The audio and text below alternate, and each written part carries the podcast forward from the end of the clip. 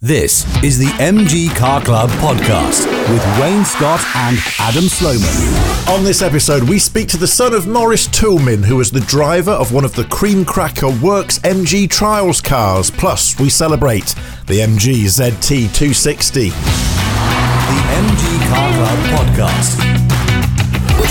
Well, hello and welcome to another MG Car Club podcast. Wayne Scott with you here in our first podcast in December. And Adam, you're still at home. Yep, still at home, uh, back in the bedroom once again, uh, with the restrictions in lockdown literally ending at midnight today. Um, we are in a tier two area uh, here in the Cotswolds, which means the advice from our uh, government is to continue to work from home. So that's what I'm doing. So uh, welcome back to the bedroom. Yeah, we're still working from home, but it affects us not because the beauty of this podcast is we can talk to you, the members, anywhere in the world, and uh, well, we can just. Uh, bring the MG world together through the wonders of technology. And as it's December now, we can finally start the countdown to Christmas. It feels like the countdown to Christmas started the moment summer ended in August. um, I think it's anyone's holding on to anything to look forward to at the minute. But um, I know that you've been busy in the countdown to Christmas, Adam, uh, building uh, well a new village. Tell us more. Well, yeah. Um, for the last couple of years, um, I have been. Uh, building a Christmas village uh, here at home every every Christmas. It's something my dad used to do um, many moons ago when I was a when I was just a wee lad. Um, and yeah, it's just a, a, tradition that I've sort of carried on. And every year I, I add a few more buildings to it. It's getting quite big now. Um, it's uh, it's almost to the point where it's almost too big. Um, but yeah, every year I put my village together, and, and every year all the all the cars in the village are MGs. Um, even to the point that there is a little blaze orange BGT parked outside the pub, um, which I always like to say is, is my late dad enjoying a, a gin and tonic on his way home from uh, from work. So yeah, so my Christmas village is is well and truly set up. Marvellous. If you want to see pictures of the MGB GT outside the pub, you can have a look on our Facebook page at the moment. The MG Car Club uh, official Facebook page. We put pictures of Adam's little village up there. And that's the great thing about Christmas, isn't it? It's all about family traditions. Definitely. I mean, the kids love it. They get they get properly excited when everything comes out the loft, and you know we work out where the cars are going to go and what the layout's going to look like, and then I get stressed because they're trying to move stuff and it's not where I wanted it. And uh, yeah, it's all good fun. well, of course, it's also about shopping as well and dealing with the stress of the high street. But luckily, you don't have to do any of that being MG Car Club members because we've got you covered. We've got loads of gift boxes currently online at shop.mgcc.co.uk.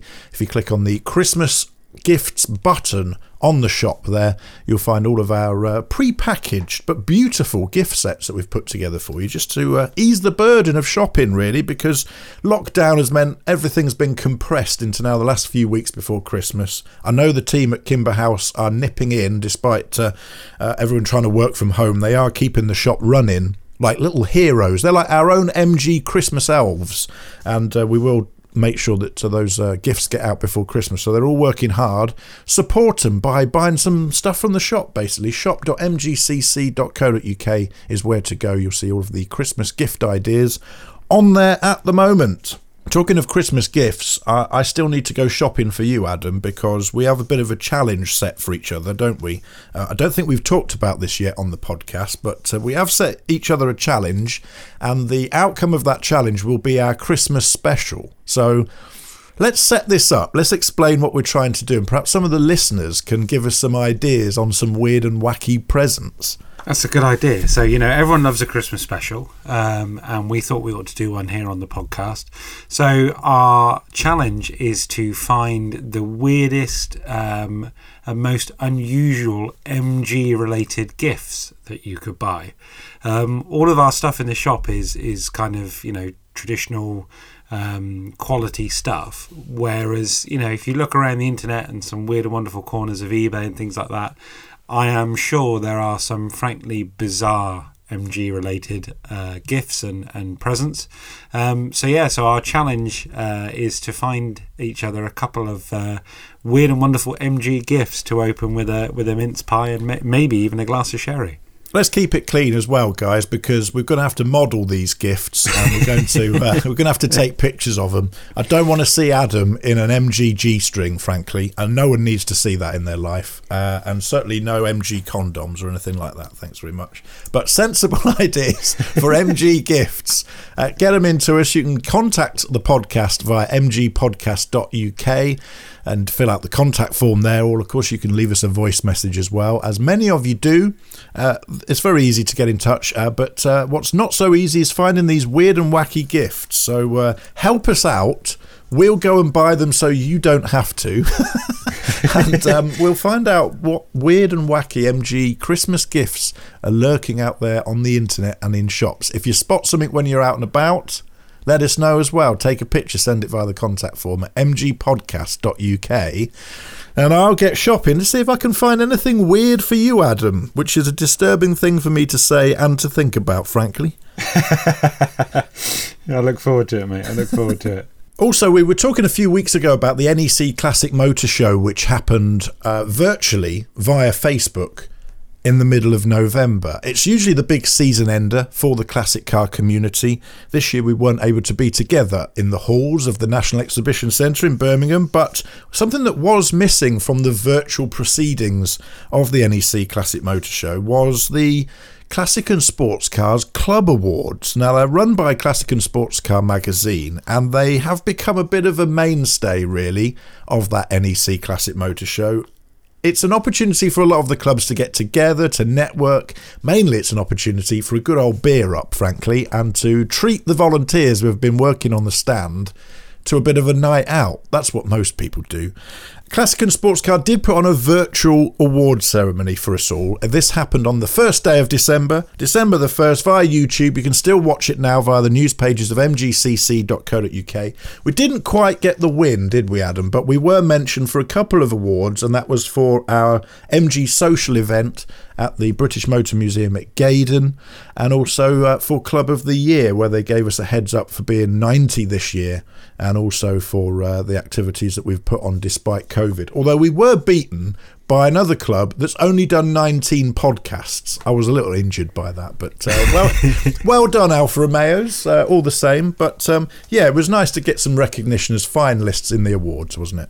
Yeah, it was brilliant. I mean, it's it's it's always good to get that recognition. Um, I, I, won't lie, I was disappointed that we didn't we didn't win anything because as a club we have sort of received some some quite nice recognition certainly since 2017 in terms of you know award wins, be it the um, the, the, the much missed Car Club Awards which used to take place in March and, and the Classic and Sports Car Awards where we won um, an award for our stand at the NEC last year.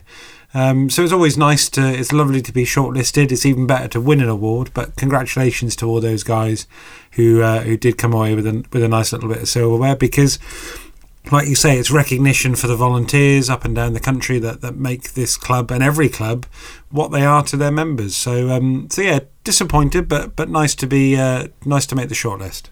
It's interesting as well because it was quite telling on how the club landscape is changing. One of the awards, I think it was the social media award, went to essentially a Facebook page that had been set up by Adam Gompertz, the um, chaplain of Bicester Heritage. Um, and just to see the fact that a Facebook page set up by an individual to share videos and uh, content from the classic car community, and great, fantastic platform that, that it is, it was just interesting to see that that is now considered a club, whereas you and I would probably consider that a Facebook page, a social media campaign. Um, interesting how the landscape is changing, isn't it? And the definitions of what a car club actually are are changing with it. Yeah, it does raise the question of, of what is a club. Um, you know, I saw it in my younger days um, when I was sort of in and around the mini scene. Um, you know, down in down in the West Country, there seemed to be a mini club. Um, as you know, as much as there are like little football clubs up and rugby clubs up and down the country, um, with no one really paying any membership fees or, or no structure. Um, you know, what what makes a club a club these days? You know, you can look on Facebook and find hundreds of, of owners groups and owners clubs and car clubs and you know what what what makes a club is is a big question that um, all of us that, that work in this industry and it is an industry um, have to sort of try and answer. Absolutely, and these changes have all been they were happening anyway, weren't they, in the classic car world? They have been accelerated somewhat by the pandemic and the challenges that COVID 19 has brought us all. And of course, we were talking about the FBHVC uh, National Historic Vehicles Survey a few weeks ago here on the podcast. Some more results from that to come in the uh, following weeks as we lead up to Christmas, and we'll share them with you as soon as we get them through from the Federation. But yeah, definitely some interesting shifts and changes happening. And as the MG Car Club, we've got to work out how we adapt and change and offer things for members along the way, and how the classic car scene as a whole needs to change in order to make sure that our historic vehicles remain on the road and that our freedoms to use them remain intact. Different and difficult times ahead, I think. Yeah, definitely. I think it would be interesting to have um, maybe someone from classic and sports car, or maybe someone like um, Alastair Clements, and just see what, what his take is on on the, the sort of scene um, these days and what does make a club a club and yeah just just get a, a, different viewpoint from someone sort of on the on the outside looking in whereas we're on the sort of inside looking out Mm, indeed, yes. Interesting stuff to come, and we'll cover it all here on the MG Car Club podcast, and you're very welcome. You're also very welcome to get in touch and tell us what we should be covering on this show as well. We love to hear from you, and uh, we did have a message left on the last episode. Uh, lots of support, by the way, Adam, for Josh Langstaff that we had back on episode 34 of this podcast. Lots of people enjoying the fact that we have such young enthusiasts of the MG brand joining us on the podcast and telling us their own stories of how their MG journey is beginning. Chris Flemington enjoyed that last episode and said, uh, also commenting on the class Classic Car Show in London that we were talking about, that uh, he was really pleased that it was continuing and that uh, although he rarely goes to shows held indoors because he's a bit of a driver of cars, uh, he thought it was a good move that that London Classic Car Show had gone outdoors in order to ensure that it happens next year. And he says, uh, We wish everyone good luck for the next year in 2021. This is from Chris Flemington and hope that we might be able to get some people together with either Bertie B or Monty Midget or any other MGs. And he says, Best Christmas wishes to everyone at Kimber House and all across the MG world. And to you, Chris and Terry Flemington, thanks for your messages. You can get your message on the podcast as well. mgpodcast.uk, click the contact button on there, fill out the form, or leave us a voice message. It's all very easy.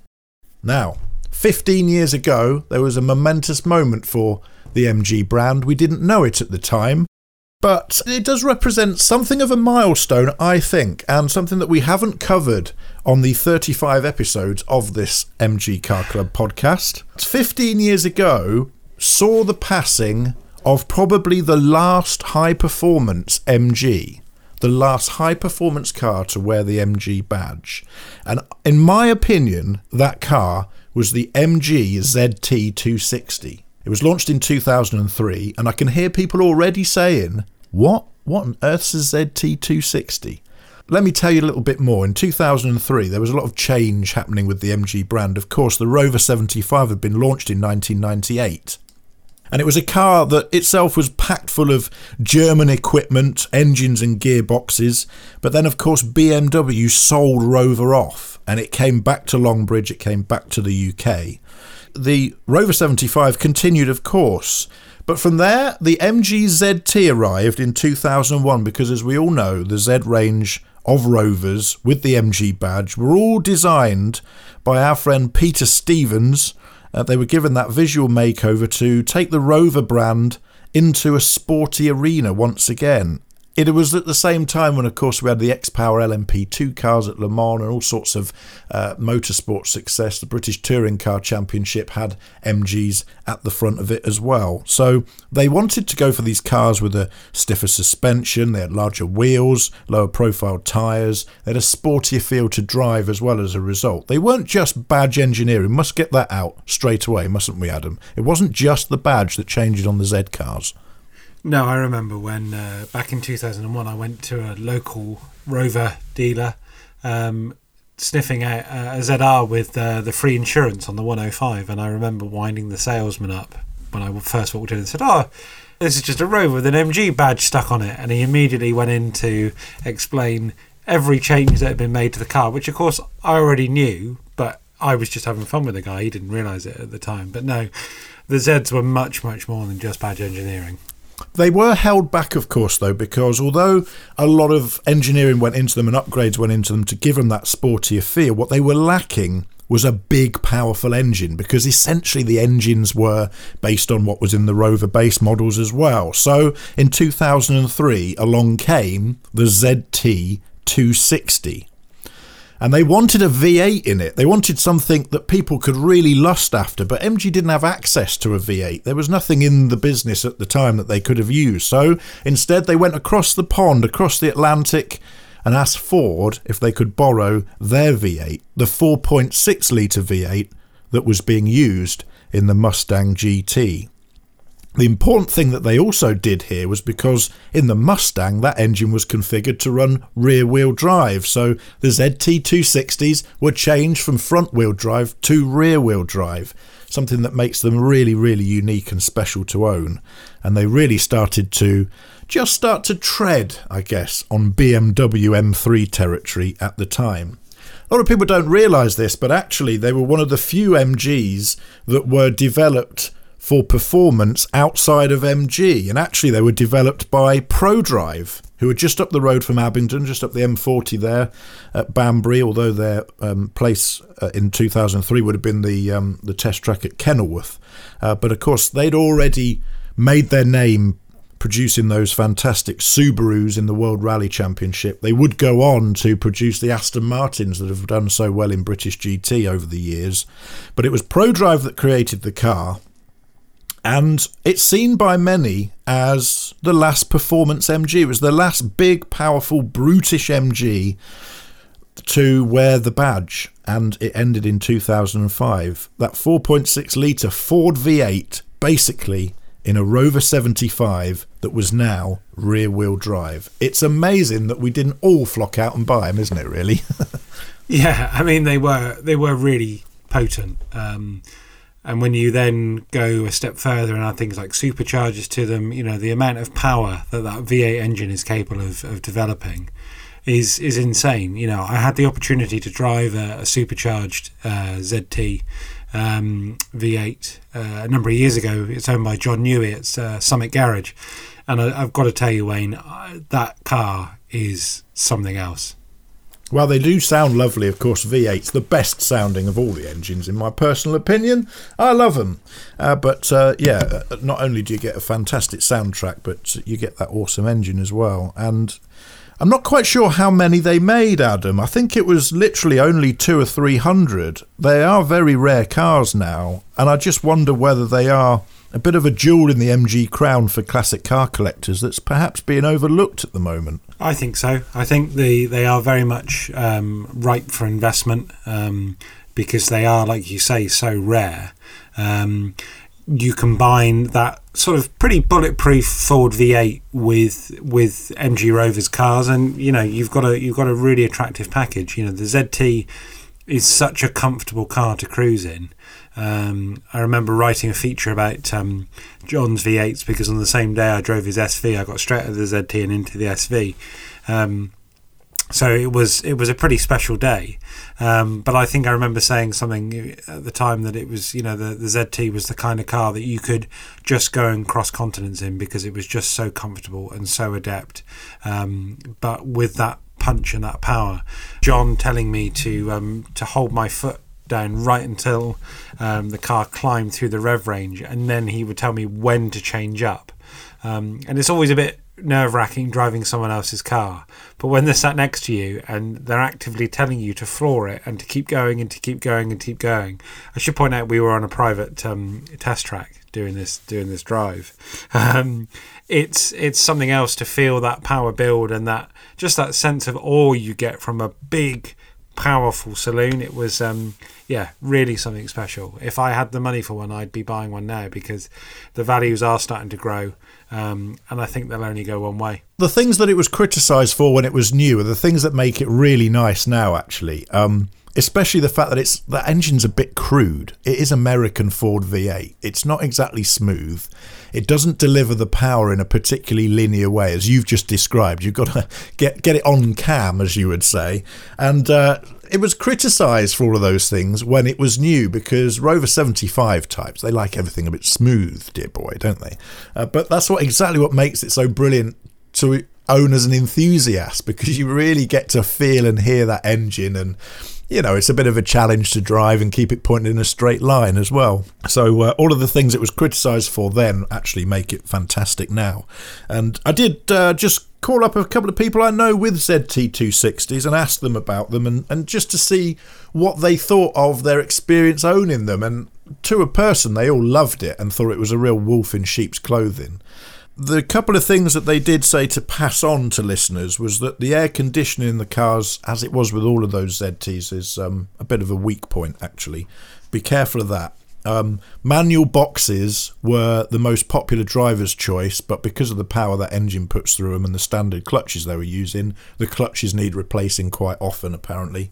But the main thing to watch out for was misfires. Obviously, they're using Ford components, the Ford coil packs that you would find on most Fords actually. They're pretty standard across the range, but now they're sat in a very cramped engine bay on a very hot V8 and they do fail down to the heat that they're they're experiencing. And the worst one is there's there's one of the coil packs basically that sits under the throttle body where there's no air and it's a right pain to get at. I've seen it, I can see why it would be a nightmare to remove, and that's usually the one that fails. So the advice is if you've got a misfire, check them to make sure that you don't go out and buy all eight because it will be expensive. It's usually the one that's failed due to heatsink issues uh, under the throttle body there. So some useful tips if you do find a ZT260, and lucky you if you do. Uh, if some useful tips there if you fancy buying one. But for me, a car of many contrasts, really, because on the one hand, it's a rough, angry V8, but on the other hand, it was shoehorned into the Rover 75. But on the other hand, to that, which of course is a car designed with nostalgia at its core, you know, on the other hand of that, it does look kind of racy and cool and sporty and like a young man's machine. It's a car that's almost impossible to pigeonhole, really, isn't it? I think so. Got to remember that you know MG Rover did an incredible job because when the 75 was designed, it was you know it was funded by BMW. All that work was led by BMW. I know there were some suggestions that it was based on a BMW chassis and things like that, when it actually wasn't. Um, and and BMW's uh, brief for that car and for the Rover brand was for Rover to be to front wheel drive what BMW was to rear wheel drive. So they wanted to build the best front wheel drive saloon in the world. So the car was designed completely from the ground up to be a front wheel drive car. So for, for MG Rover to then take that platform with you know the kind of loose change that you and I would find on the back of the sofa, um, and convert that platform from front wheel drive to rear wheel drive. You know, I remember hearing stories from from Ian Pogson um, about them them chaining cars to the wall um, and then pulling away from the wall and you know to, to deal with axle tramping and things like that. Um, you know, to to build such a competent car with no budget and to, to find that engine and is a tremendous achievement and you know is a testament to the engineers that worked at MG Rover and at ProDrive and, and the teamwork they all put together. Absolutely, and as I say, it could for many be the very last of the performance MGs, ending as it did in 2005 after being in production for two years. Talking of performance MGs now, then, we go way back in time. It just shows you the diverse content that we serve up for you here on the MG Car Club podcast. Because we're going pre war now, back to the 1930s when Cecil Kimber was proving MG could be a performance brand. And in the 1930s, the way that you did that was to not go around putting big V8s in things. Oh no. You went trialing and one of the most legendary trials was, of course, the London to Exeter and the London to Land's End, now still running under the Motorcycle Club, the MCC's format, still using many of the same hills that they used at the turn of the 1900s, and uh, a competition that represents one of the oldest forms of motorsport in the world. Now, MG's history is inextricably linked to the history of trialling, and one of those great names from trialling was Toulmin, And Morris Toulmin was the Works MG driver for the 1935 MGPB cream cracker cars, alongside many others. His son, Jonathan Toulmin, is on this podcast next. The MG Car Club podcast. The MG Car Club, the mark of friendship. To take advantage of our many membership benefits, access to our centres and registers, and to receive your copy of Safety Fast magazine, join us now at mgcc.co.uk, sharing your passion for MG on the MG Car Club podcast.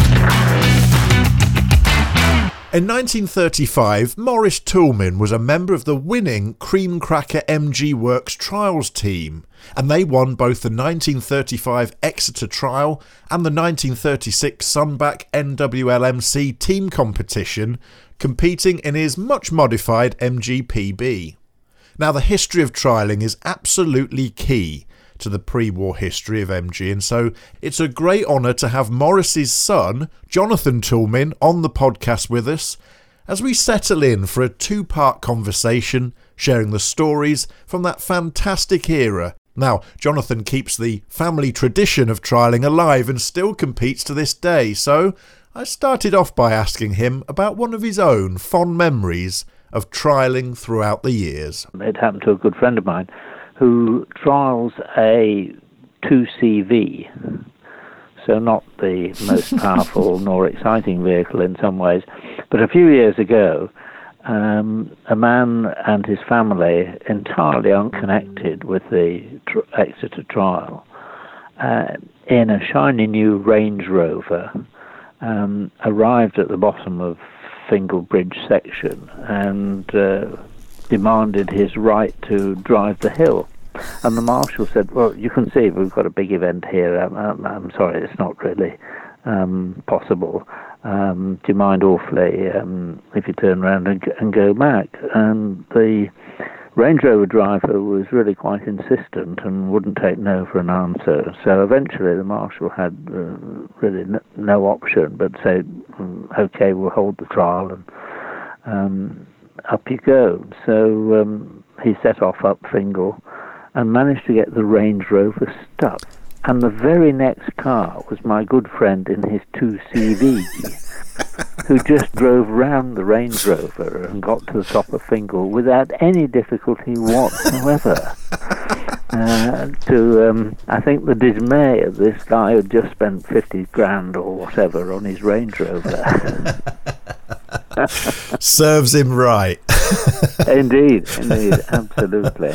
I always enjoy Fingle. Um, I have a photograph of my father on Fingle in 1934 in the car I now have. So what what became Cream Crackers One, um, but before it was a Cream Cracker.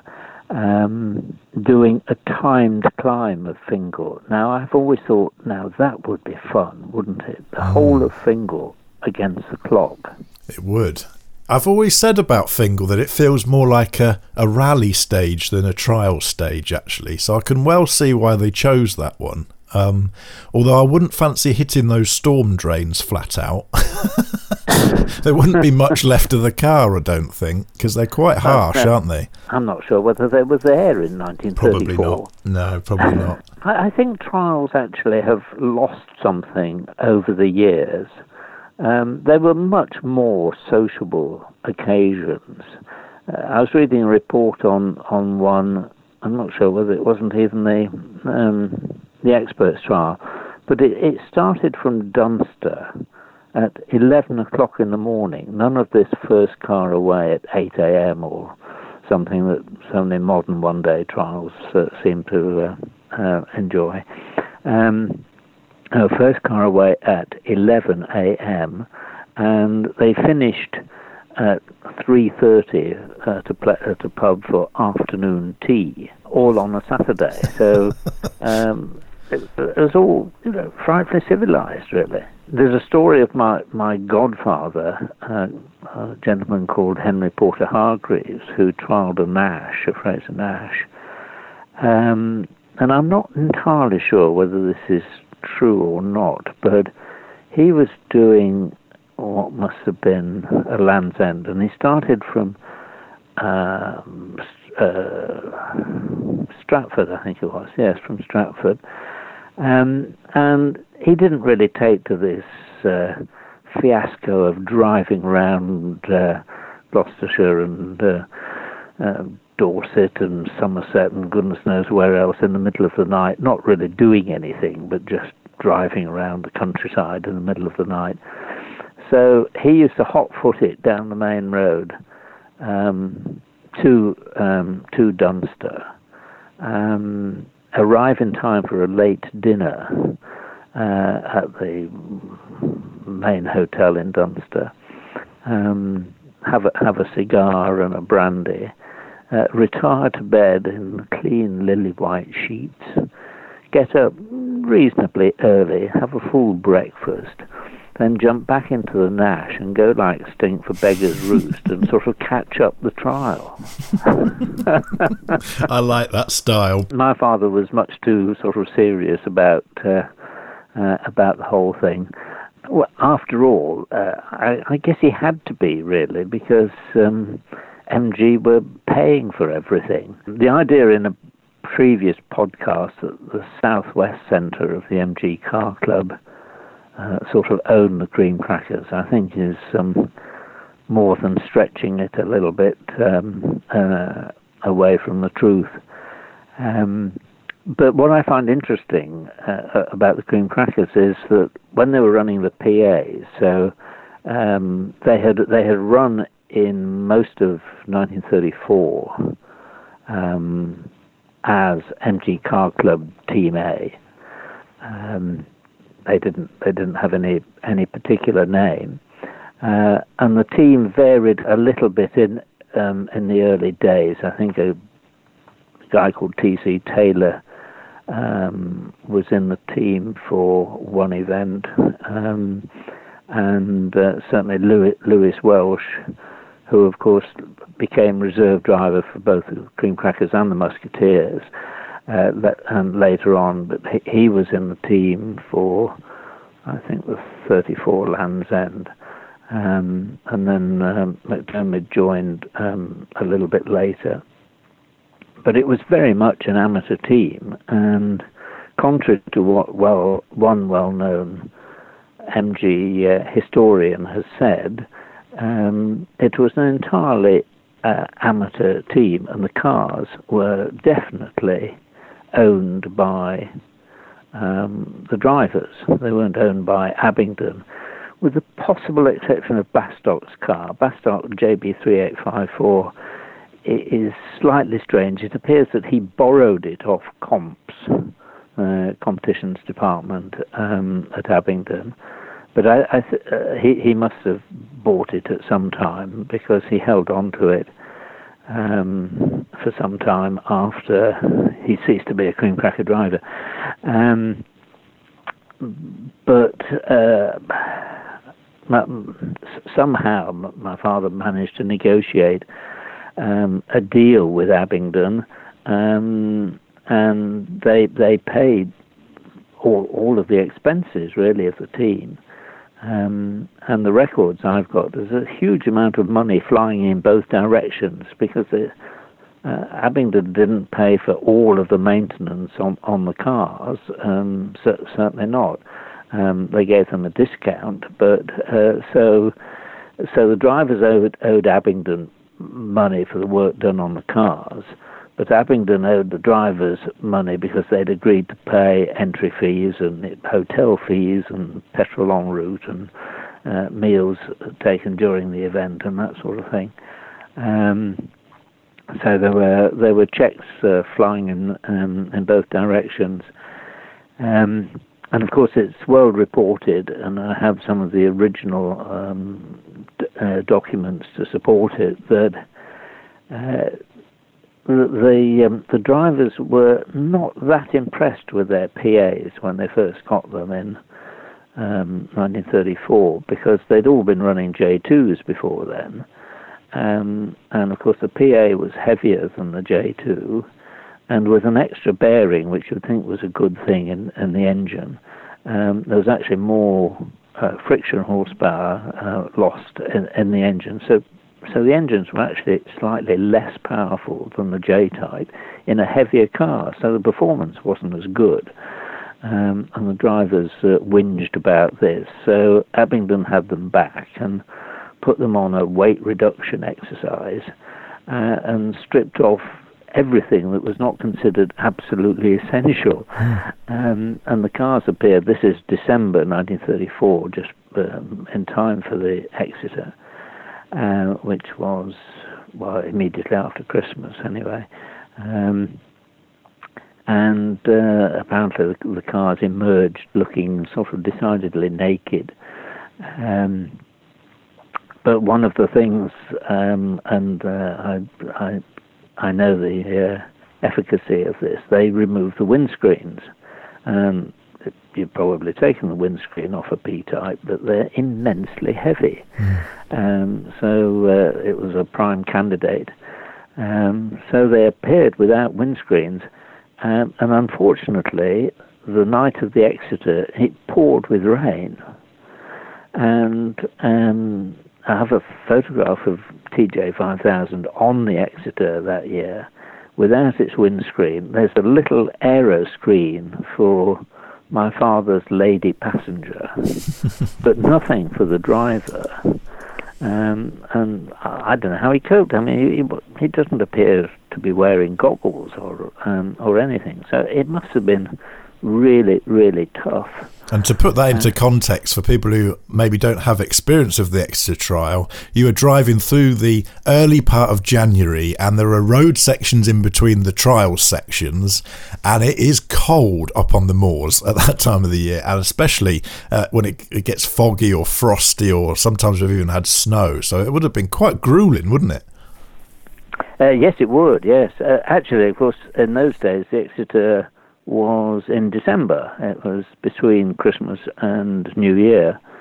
Um, but uh, obviously the conditions are virtually the same, and uh, it, it, must have been uh, it must have been quite a challenge. Um, I don't know whether um, such an experience uh, uh, cost my father his his girlfriend um, because uh, whoever the lady was, and I have actually subsequently found out who the lady was who accompanied my father on the 34 Exeter.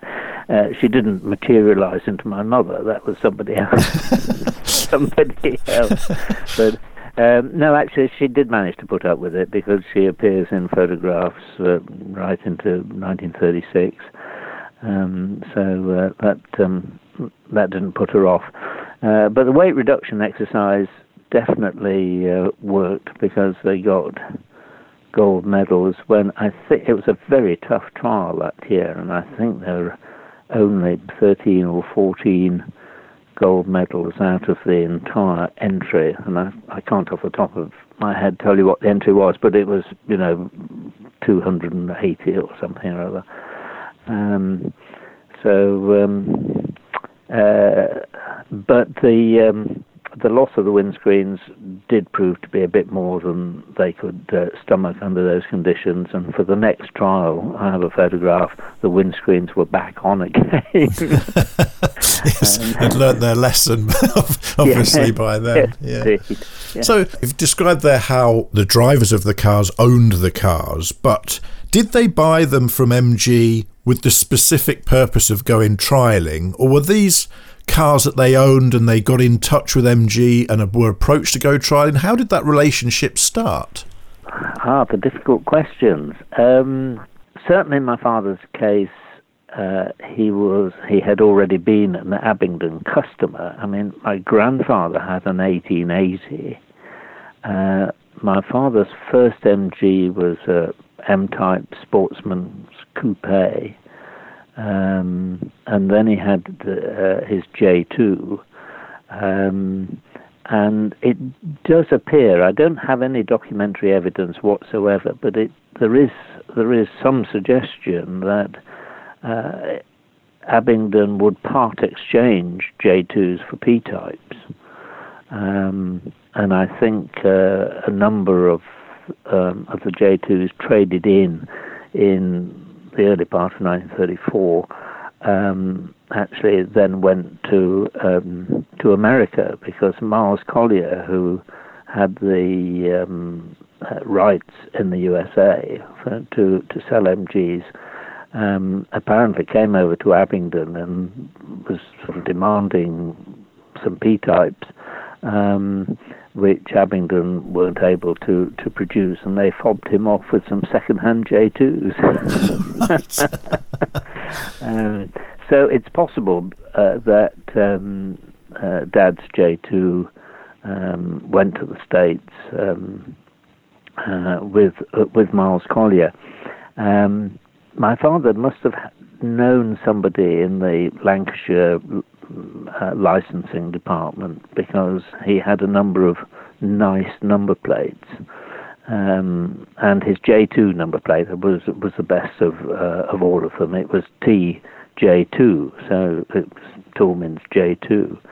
Um, and uh, many, well, a, f- a few years ago now, 30 years ago now, I inquir- inquired of Mike Hawke, of course, who knew more about J2s than anybody else on the planet, um, about my father's J2. And he told me, he said, there are two J2s, both legally registered with Swansea. How this can possibly happen, I don't know. But he said, there are two J2s, both legally registered as TJ2.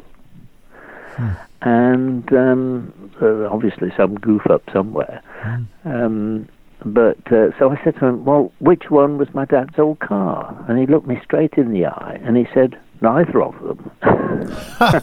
really?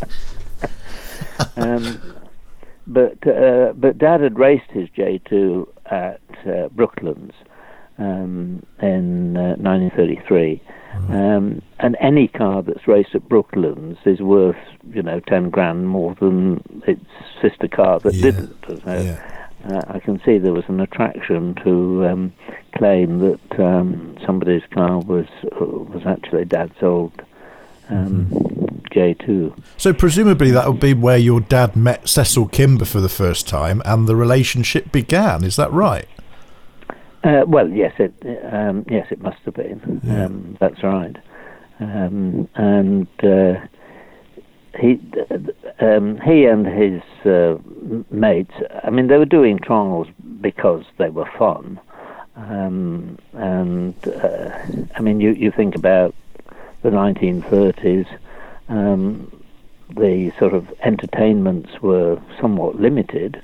Mm-hmm. no television um, not a huge amount of uh, radio and things. Um, and uh, so um, trials were obviously an attractive form of um, entertainment and sport. Um, and uh, not bad value for money. I guess you had to be reasonably well off to afford a car at all in 1930 in the 1930s. My, my, my father's very first trial was, I think it was 1926, um, a London to Edinburgh trial, um, which would be 400 and something miles. Yeah. Um, and there was one observed section. Can really? you imagine that?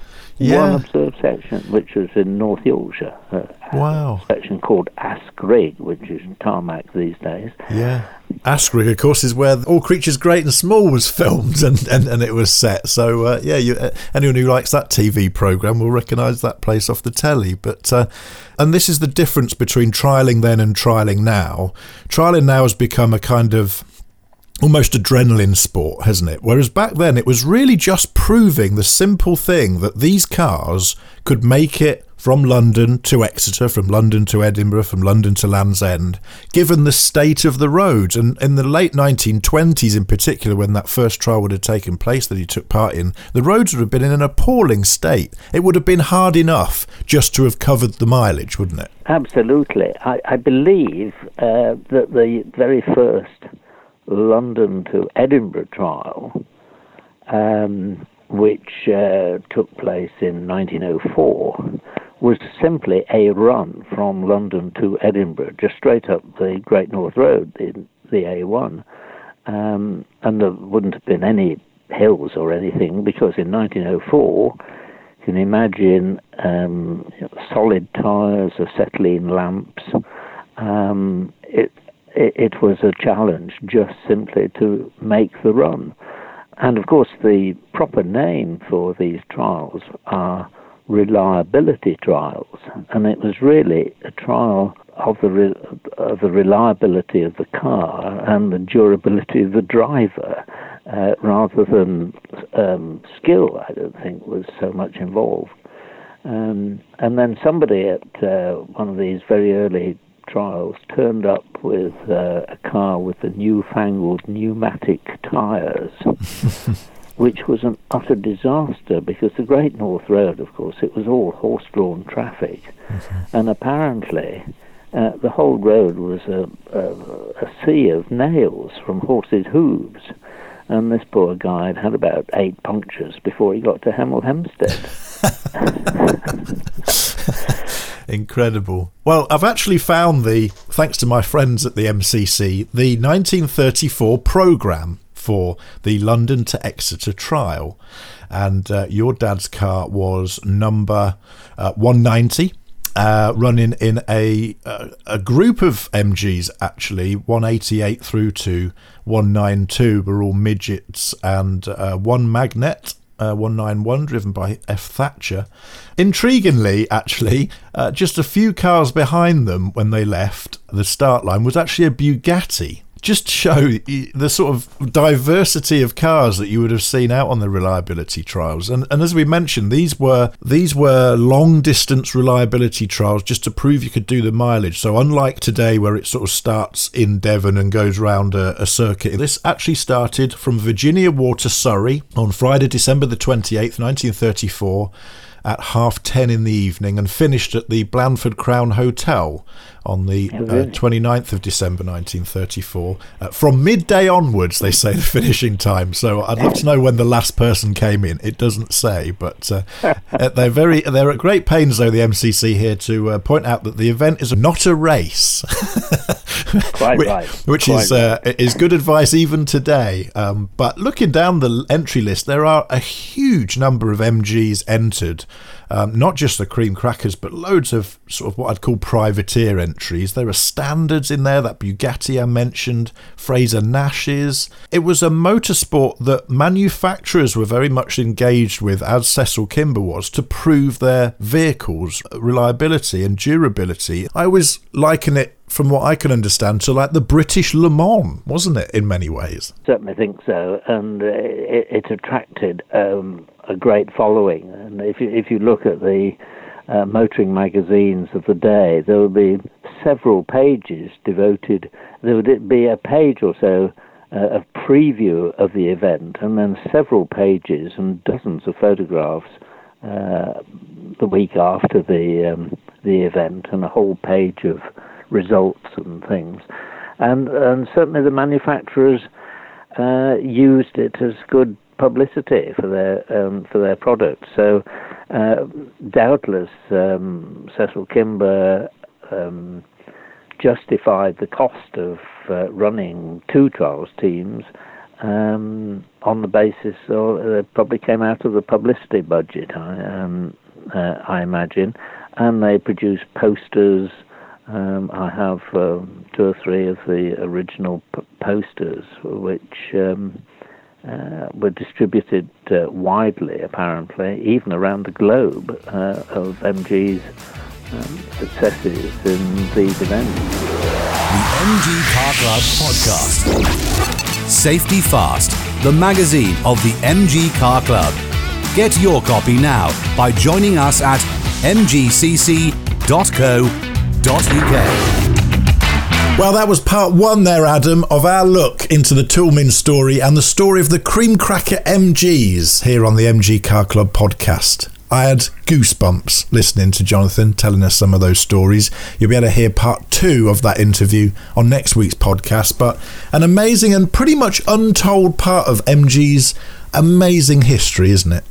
Yeah, brilliant. I, I, personally can't wait to hear part two. Um, just a really good story, and like you said, it's always it's always great when we can share something that perhaps not a lot of people will know um, from MG's history. So no, brilliant. And great to hear that uh, Jonathan's still very much involved in trialing today, and I still see him out on the Exeter trial, albeit in a uh, Japanese comfy car now. But uh, great to see that the uh, the family tradition lives strong second part of that in next week's MG Car Club podcast. Now, onto the shop, Adam. And of course, I mentioned this at the beginning of the show, and we'll mention it again now. You can go onto our shop, shop dot mg i'm typing it in shop.mgcc.co.uk when you arrive on the homepage there's a big green box saying christmas gifts click here click that and you'll be given a presentation of some of the most beautiful MG gifts you can ever imagine buying.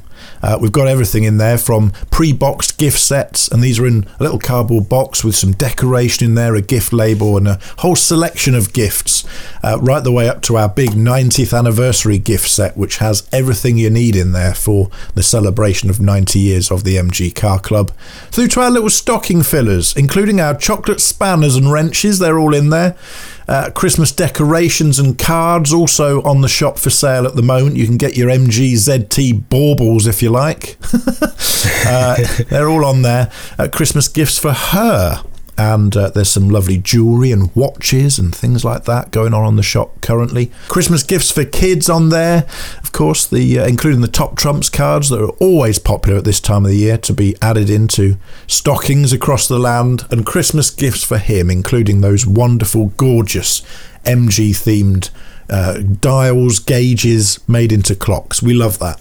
So have a look shop.mgcc.co.uk. Don't get queuing up in TK Maxx for a load of rubbish you don't really want, and the people that you're giving it to don't really want either. Get on the MG Car Club shop and make sure that the gifts you buy this Christmas are perfect for that MG fan in your life. See, I could be on one of them adverts, Adam. There you go, see, mate. You got the what is it they call it? The gift of the gab. Apparently, yeah. you know, there's there's been a lot of chat over here uh, in the UK, uh, well, particularly in England, um, about the fact that shops are going to be allowed to trade for 24 hours a day, apparently, to try and spread out people sort of gathering in shops and the risks that come with that during the during the pandemic. With the car club, you don't need to do any of that. You can stay nice and safe, snuggled up in front of the fire, and and you can shop when you like you know, it just makes sense. Job done. Easily done, you see. We look after you here on the MG Car Club podcast.